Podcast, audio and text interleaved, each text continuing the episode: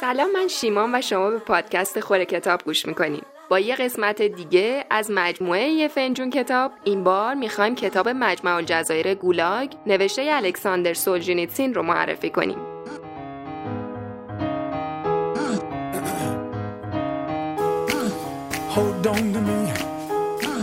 Don't let me go. Who cares what they see? Who cares what they know? Believe.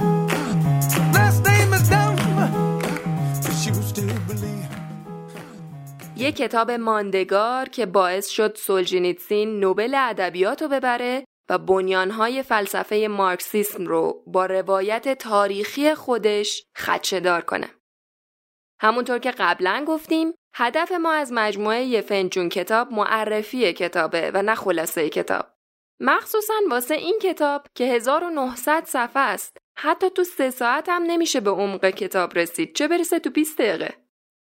نویسنده این کتاب الکساندر سولجینیتسین داستان نویس، فیلسوف، تاریخدان و زندانی سیاسی روسیه است. الکساندر سولجینیتسین نزدیک به یک دهه رو تو اردوگاه های کار اجباری به نام گولاگ گذروند. به خاطر اینکه تو نامه‌هاش به دوستش موقعی که تو خط مقدم جنگ جهانی دوم در مقابل آلمان نازی می جنگید از استالین غیر مستقیم انتقاد کرده بود. اون تو زمان حیاتش تو زندانای گولاگ به امید تعریف کردن اونچه به طور مستقیم دیده زنده موند. از نهایت اوج روح انسان و همینطورم سقوطش به درهای پست تو مواقع بحرانهای شدید. تو این قسمت می‌خوایم دریچه ای باز بکنیم به یکی از ارزشمندترین شواهد عینی آدما از دوران کمونیسم، ماهیت پلیدی، اهمیت راست گفتن و توانایی آره گفتن به زندگی، اونم در مواجهه با اوج رنج های زندگی.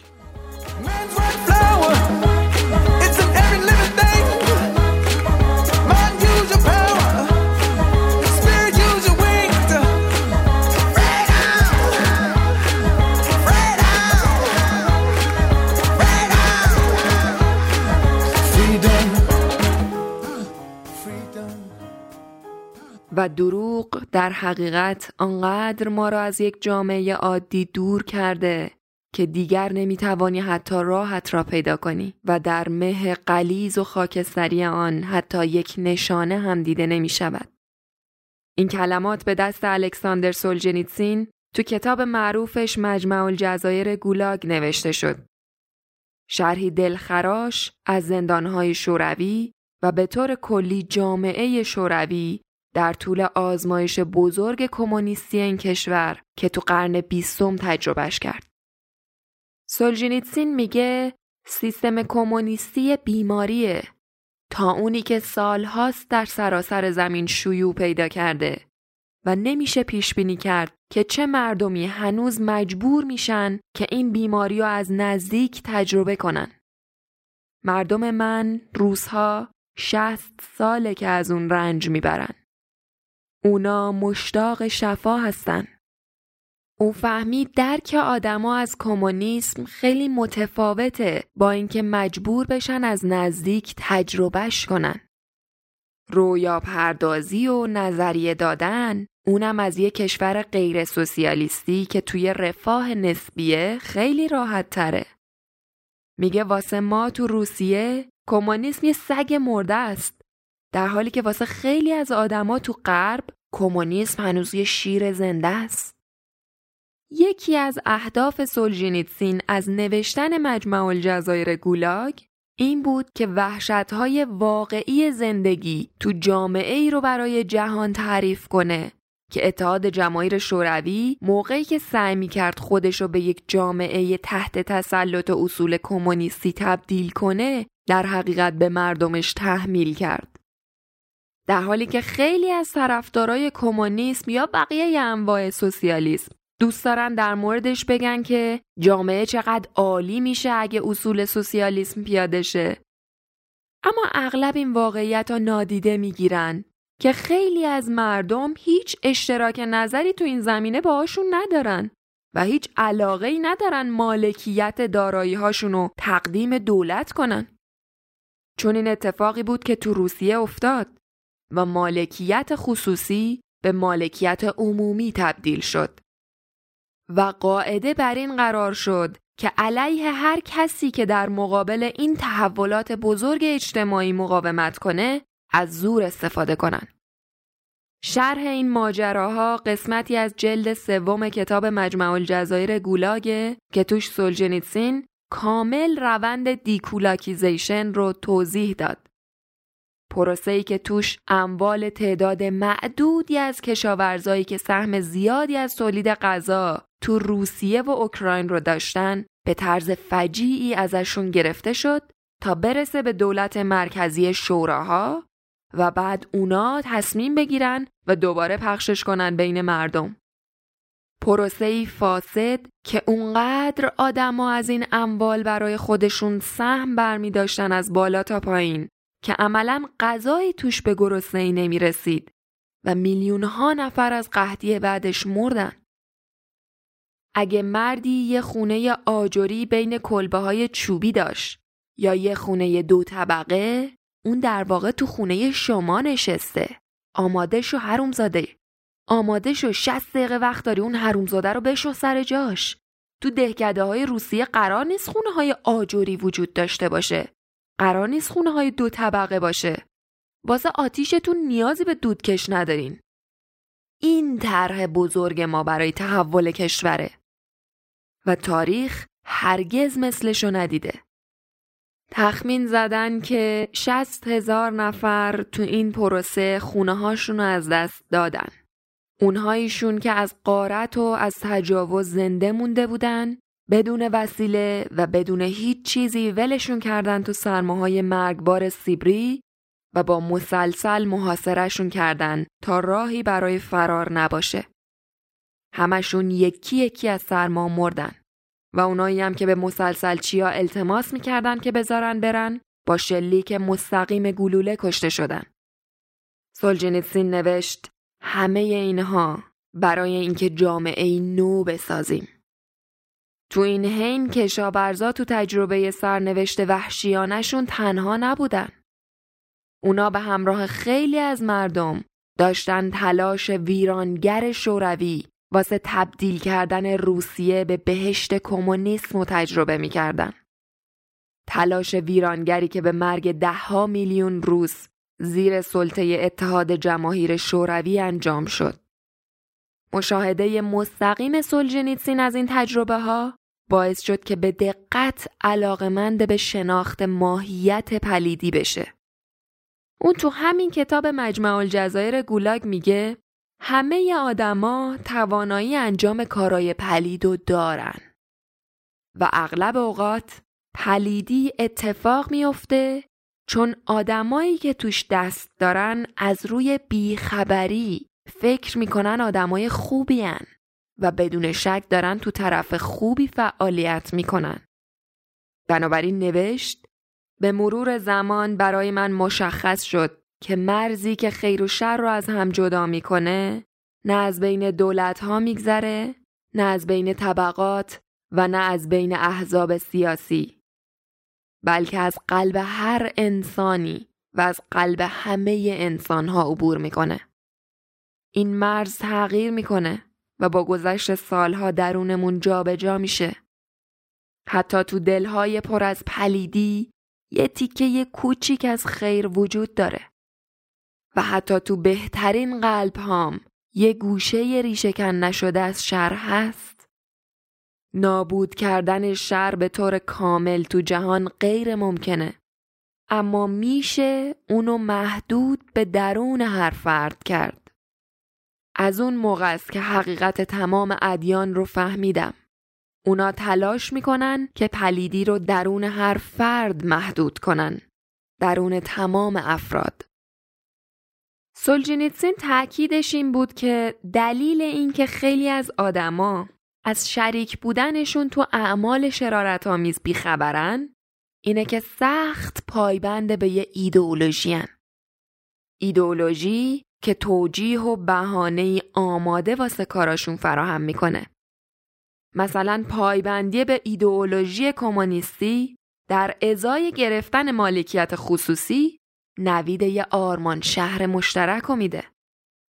بنابراین به طرفدارانش اجازه میده تا اعمال شیطانی رو پشت ماسک دروغین خیر بپوشونن.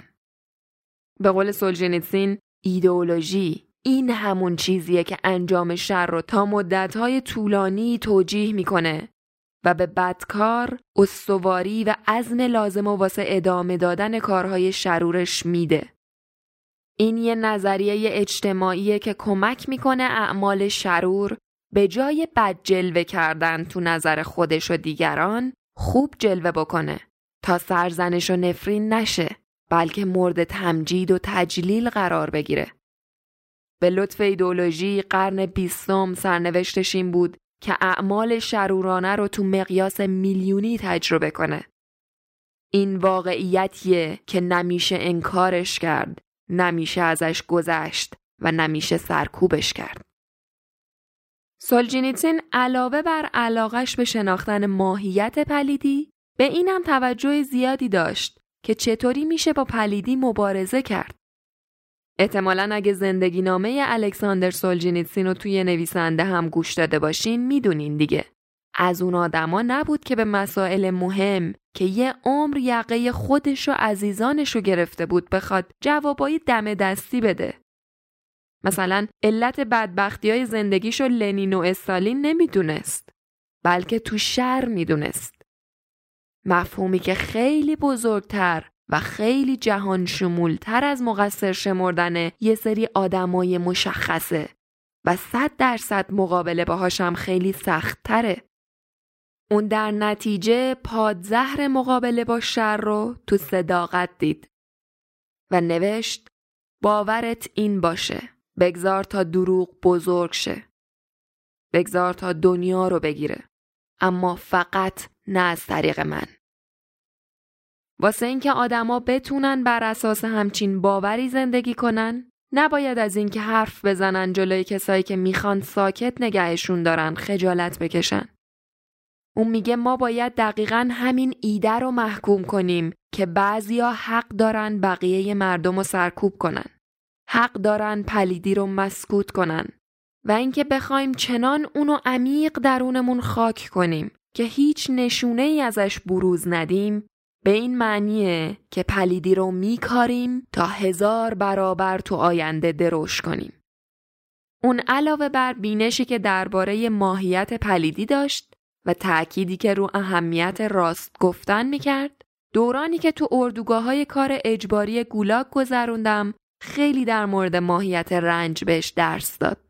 در مورد اینکه چطوری آدمایی هم وجود دارن که حتی تو سخت ترین شرایط احساس رضایت و خوشحالیشون رو حفظ می‌کنن. بنابراین بخشی از این کتابو در مورد قدرت و توان قابل توجه بعضی از همبندیهاش حرف زده.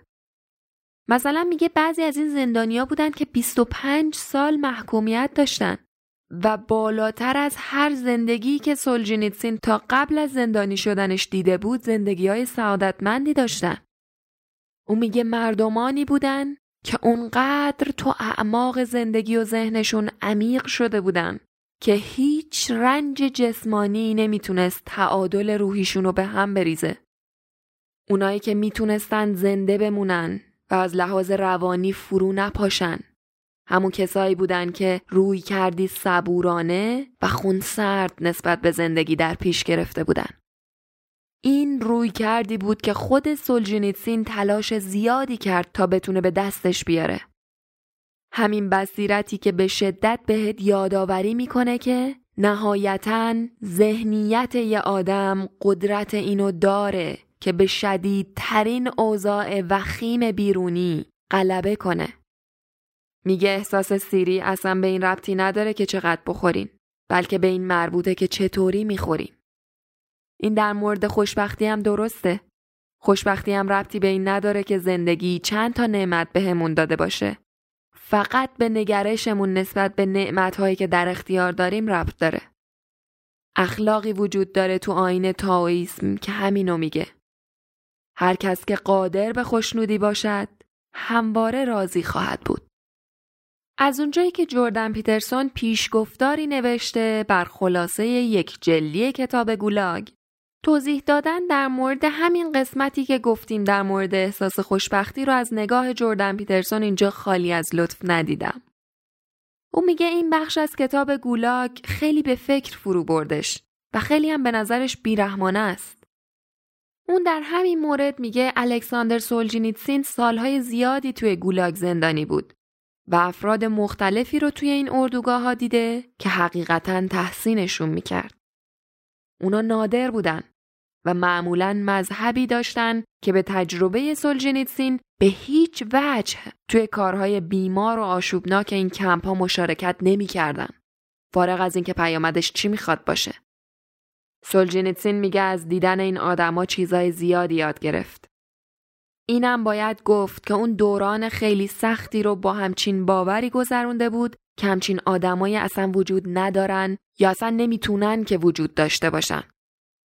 اما میگه یکی از نتایجی که از دیدن همچون آدمایی تو همچون محیطهایی بهش رسیده اینه که شاید خودش مسئول موقعیتش توی اون اردوگاهه. این استدلال استدلال خطرناکیه.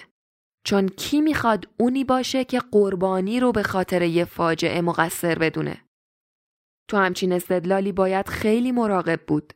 اما سولجینیتسین در مورد خودش حرف می‌زنه. و خب اون خودش یه کمونیست بود و خیلی با خود بزرگ بینی و خیلی سریح برای پیاده کردن اهداف جنبش تلاش کرد. و بعد با دقت زیادی جزئیات اشتباهاتی که باعث شد سر از همچون وضعیتی در بیاره رو بررسی کرد. نتیجه همچین بررسی ها و بحث و جدلایی باعث شد تا به این نتیجه برسه که بخشی از دلیلی که اونو به همچون وضعیتی رسونده به این خاطر بود که سولجینیتسین و خیلی های دیگه به کلی رابطهشون رو با واقعیت نابود کرده بودن. و بنابراین اجازه دادن که جامعهشون به اعماق گمراهی و فجایع ظالمانه سقوط کنه بدون اینکه به اندازه کافی در مقابلش مقاومت کرده باشن.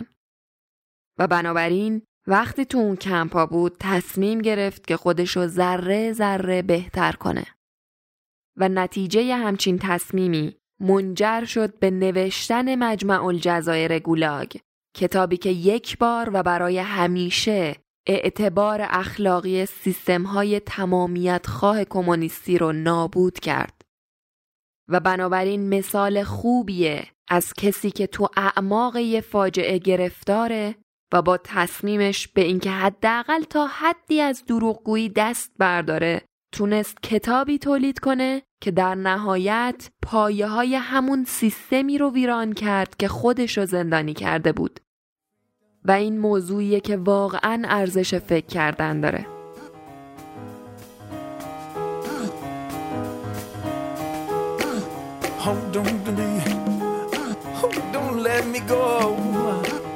Cheetahs need to eat. Run antelope.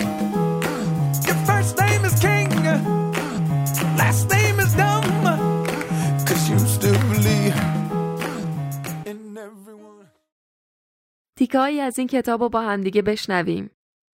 وقتی بدکارا رو نه مجازات می‌کنیم و نه سرزنش اونا رو صرفا از کهنسالی ناچیزشون محافظت نمی کنیم. بلکه پایه های عدالت رو از بیخ برای نسل های جدید ریشه کم می کنیم.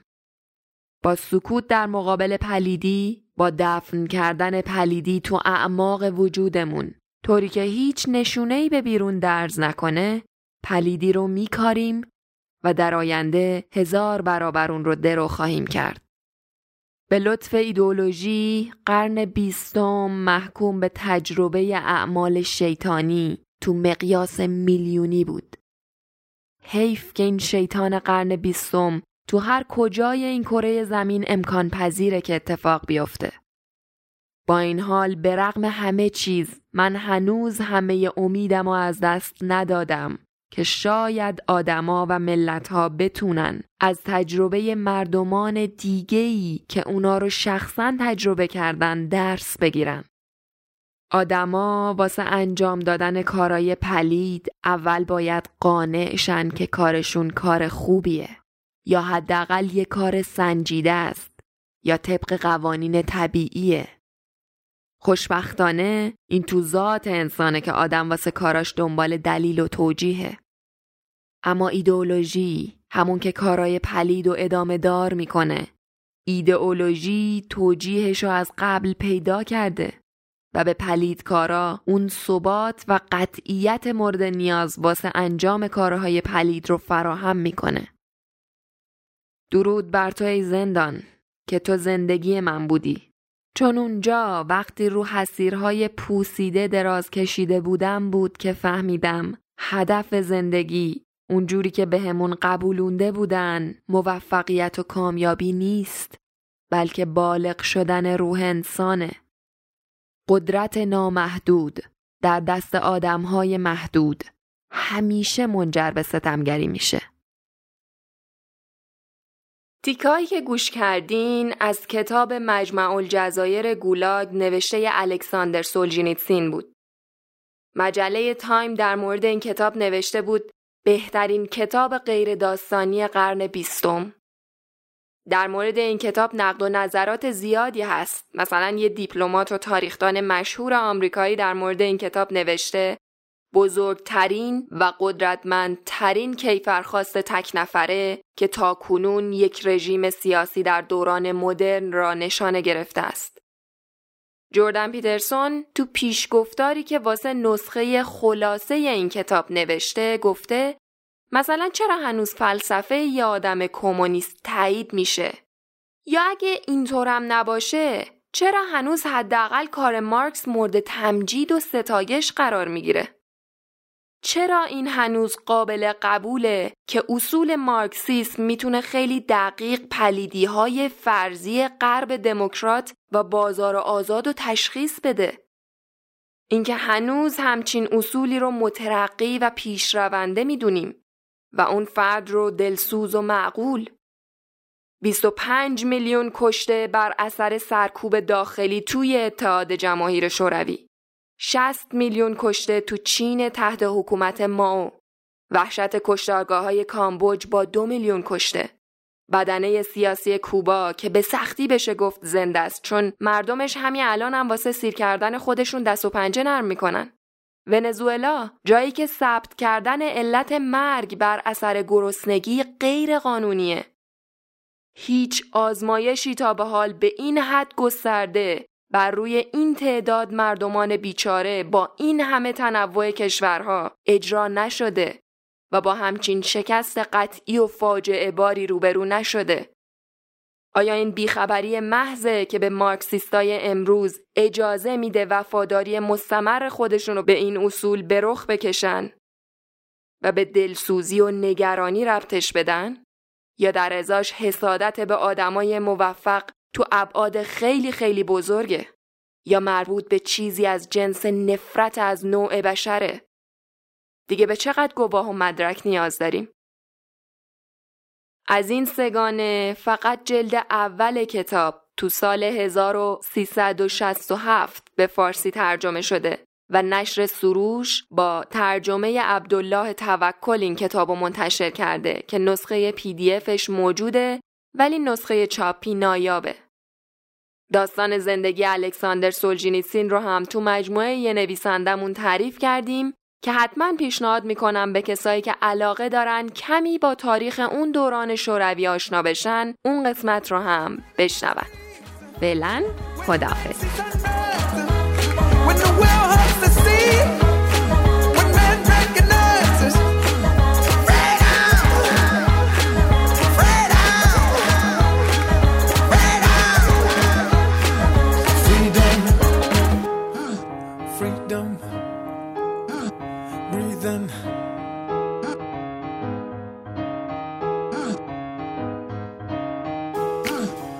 from heat.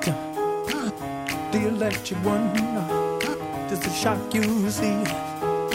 He left us the sun.